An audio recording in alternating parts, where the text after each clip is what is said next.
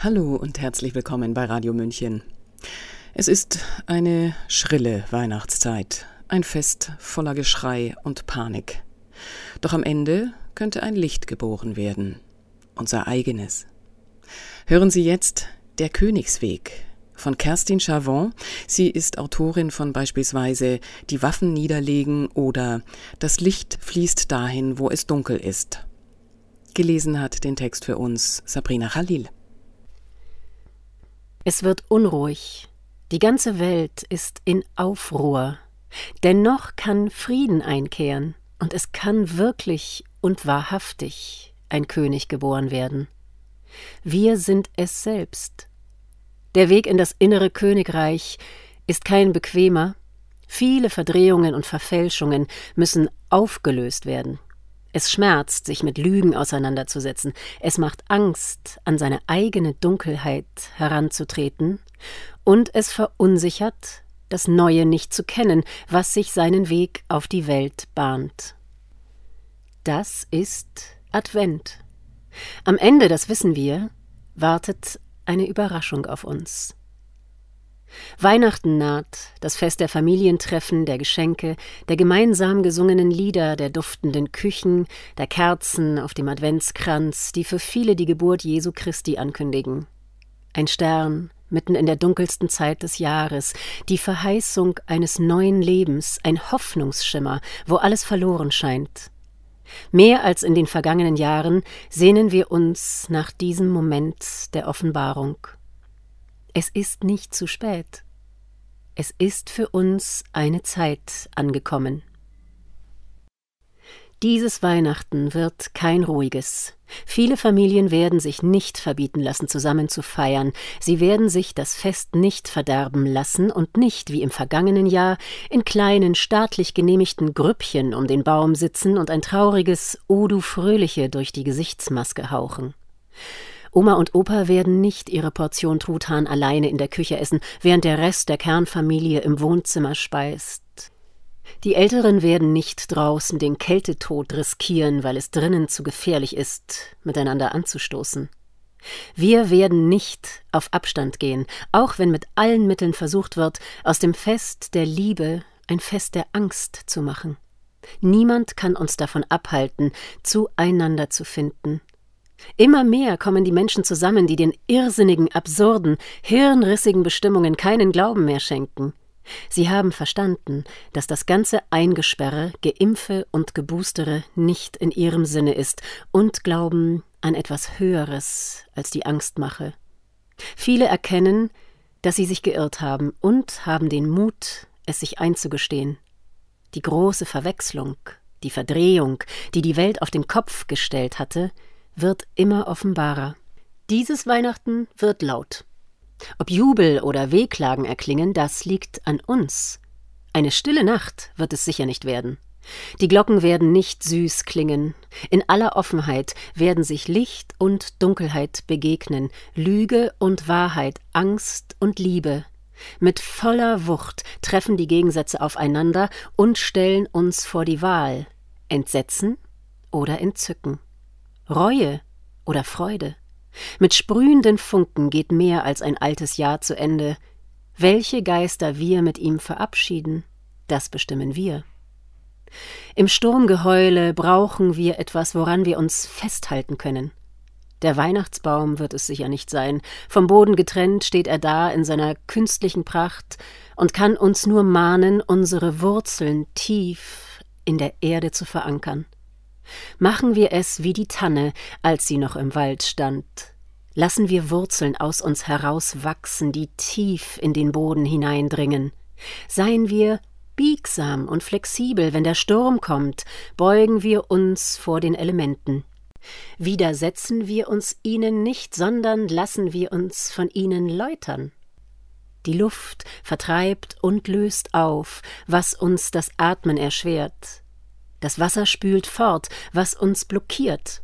Das Feuer verbrennt, was wir nicht mehr brauchen, und trennt das Tote vom Lebendigen. Zerzaust sind wir, durchgeschüttelt, erschüttert bis in unsere Grundfesten. Wir sind wach. Verwundert richten wir uns auf und reiben uns den Schlaf aus den Augen.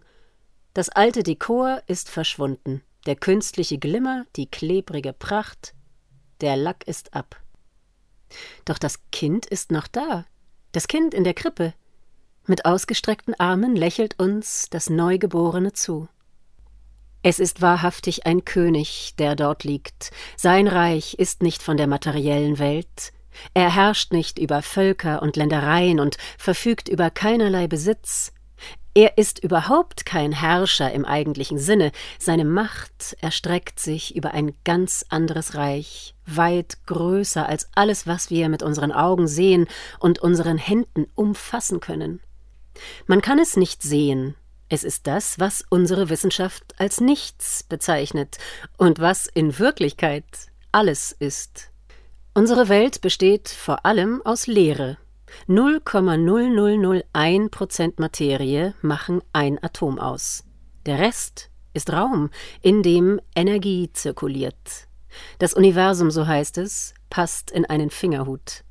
Alles hängt von den Informationen ab, die in den Raum eingespeist werden. Die Materie macht nur einen winzigen Teil des Existierenden aus.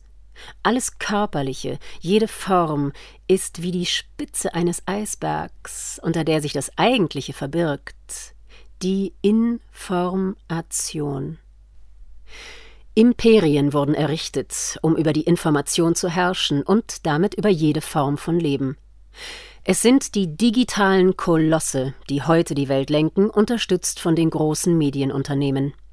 Sie posaunen in alle Welt hinaus, was der Macht dient, die nach der Kontrolle über alles Existierende greift Angst. Auf welcher Seite wir auch stehen, alle sind wir mehr oder weniger davon ergriffen. So steht der teuflische Nichtigmacher, der große Vernichter, kurz davor, das zu vollbringen, was bisher kein König, kein Feldherr, kein Anführer vollbracht hat, über die gesamte Welt zu herrschen.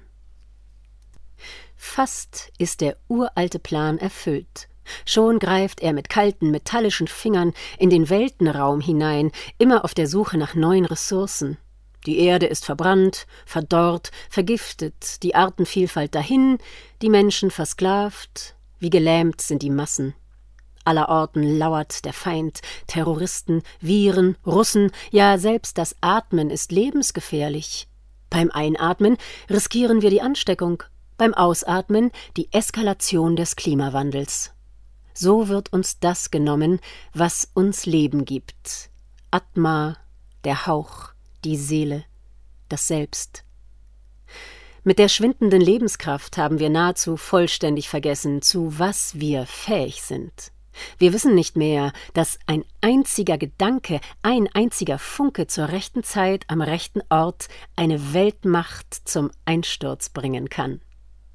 Unermesslich ist die geistige Energie, die einem Menschen entspringt. Die Materie verhält sich so, wie der Geist es ihr befiehlt. Was wir seit Urzeiten wissen, ist heute hinreichend bewiesen. Eine Mutter kann ein Auto anheben, unter das ihr Kind geraten ist. Menschen können per Gedankenkraft Gegenstände in Bewegung setzen und verändern.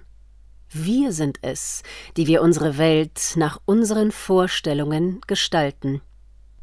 Damit wir von dieser Fähigkeit keinen Gebrauch machen, hat man uns Geschichten von unserer Schlechtigkeit, Schuldigkeit und Nichtigkeit erzählt.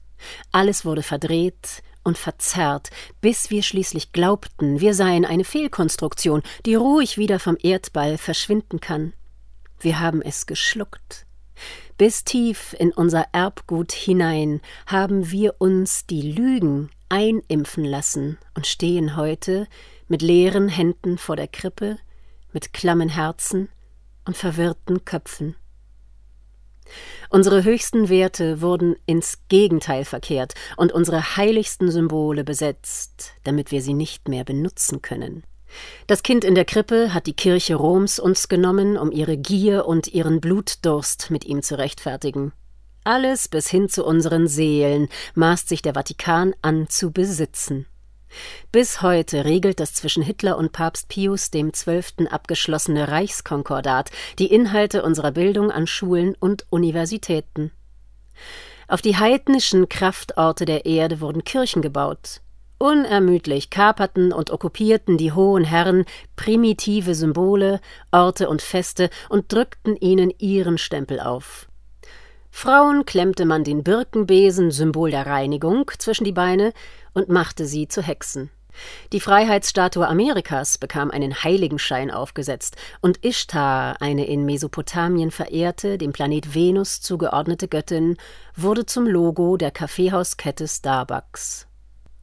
Unsere Welt ist voll von verkehrten und banalisierten Symbolen. Eines der bekanntesten unter ihnen dürfte die Swastika sein. Das kraftvolle Glückssymbol östlicher Glaubensrichtungen wurde zum Hakenkreuz und damit auf ewig befleckt.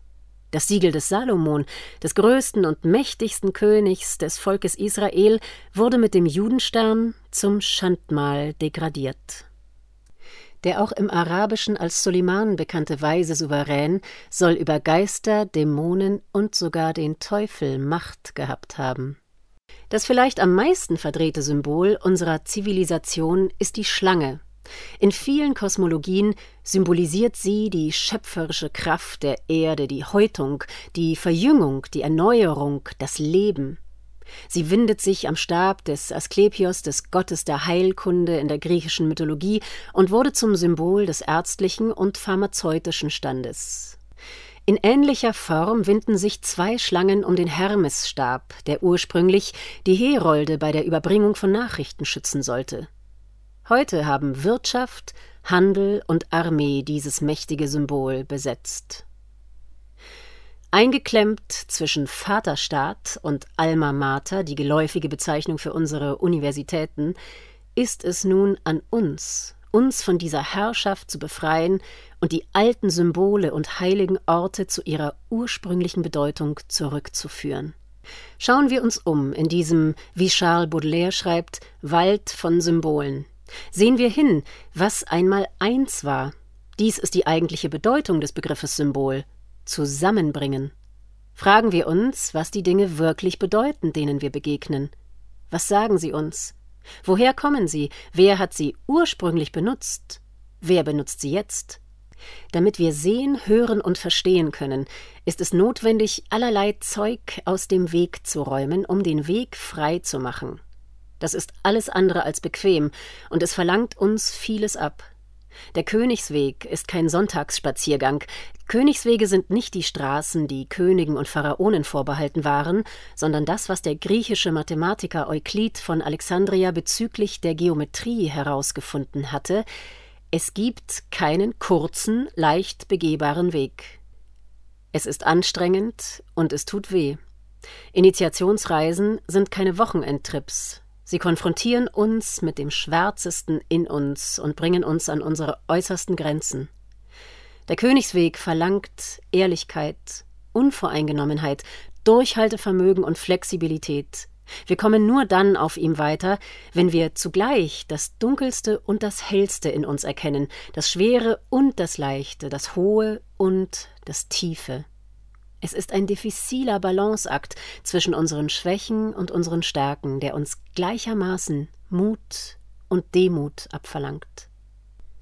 Um uns nicht zwischen dem scheinbar Widersprüchlichen zu verlieren, brauchen wir eine solide Mitte und viel Vertrauen in unsere Kraft. Nur so können wir die alte Welt des Entweder oder verlassen und eintreten in eine neue Welt des sowohl als auch, in der sich die Gegensätze nicht mehr ausschließen, sondern miteinander verbinden.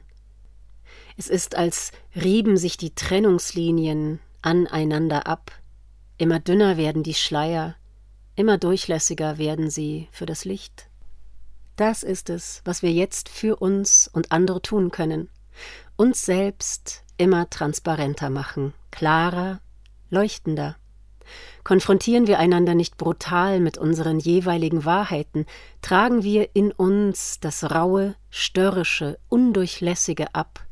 Spüren wir in uns hinein, welche Gefühle die, die wir jetzt treffen, in uns auslösen, und weisen wir sie nicht zurück. Begegnen wir uns selbst mit Nachsicht und Milde und geben uns den letzten Schliff, um uns geschmeidig zu machen. Die Zeit ist vorbei, in der wir mit Hammer und Meißel an uns gearbeitet haben. Wir haben uns nicht geschont, Immer wieder haben wir uns selbst hart an die Kandare genommen, haben uns getreten und gepeitscht und sind daran fast zugrunde gegangen. Jetzt geht es darum, mit weichen Tüchern letzte Hand anzulegen. Seien wir sanft zu uns, tun wir uns selber Gutes, fühlen wir hin zu diesem Kind, zu dem Kind in uns, dem zarten, verletzlichen, und flüstern ihm liebevolle Worte zu. Ich bin bei dir. Ich verlasse dich nicht. Ich liebe dich. So naht das Ende des Geburtskanals. Das neue Leben kommt auf die Welt, wenn es am dunkelsten ist. In der letzten Zeile des Weihnachtsoratoriums von Johann Sebastian Bach heißt es Bei Gott hat seine Stelle das menschliche Geschlecht. Ob wir einer Religion angehören oder nicht, in dieser außergewöhnlichen Zeit dürfen wir sie so deuten, dass die Menschenfamilie sich auf den göttlichen Funken besinnt, der im Herzen jedes Einzelnen von uns glänzt und nur darauf wartet, zu einer Sonne zu werden. Sabrina Khalil sprach den Text Der Königsweg von Kerstin Chavon, Autorin und Sprachlehrerin. Mehr Informationen über sie, ihre Bücher und ihren Lebensweg erfahren Sie auf ihrem Blog Bewusst Sein im Wandel. Mein Name ist Eva Schmidt und ich wünsche Ihnen jetzt eine ruhige, besinnliche Weihnachtszeit. Ciao, Servus.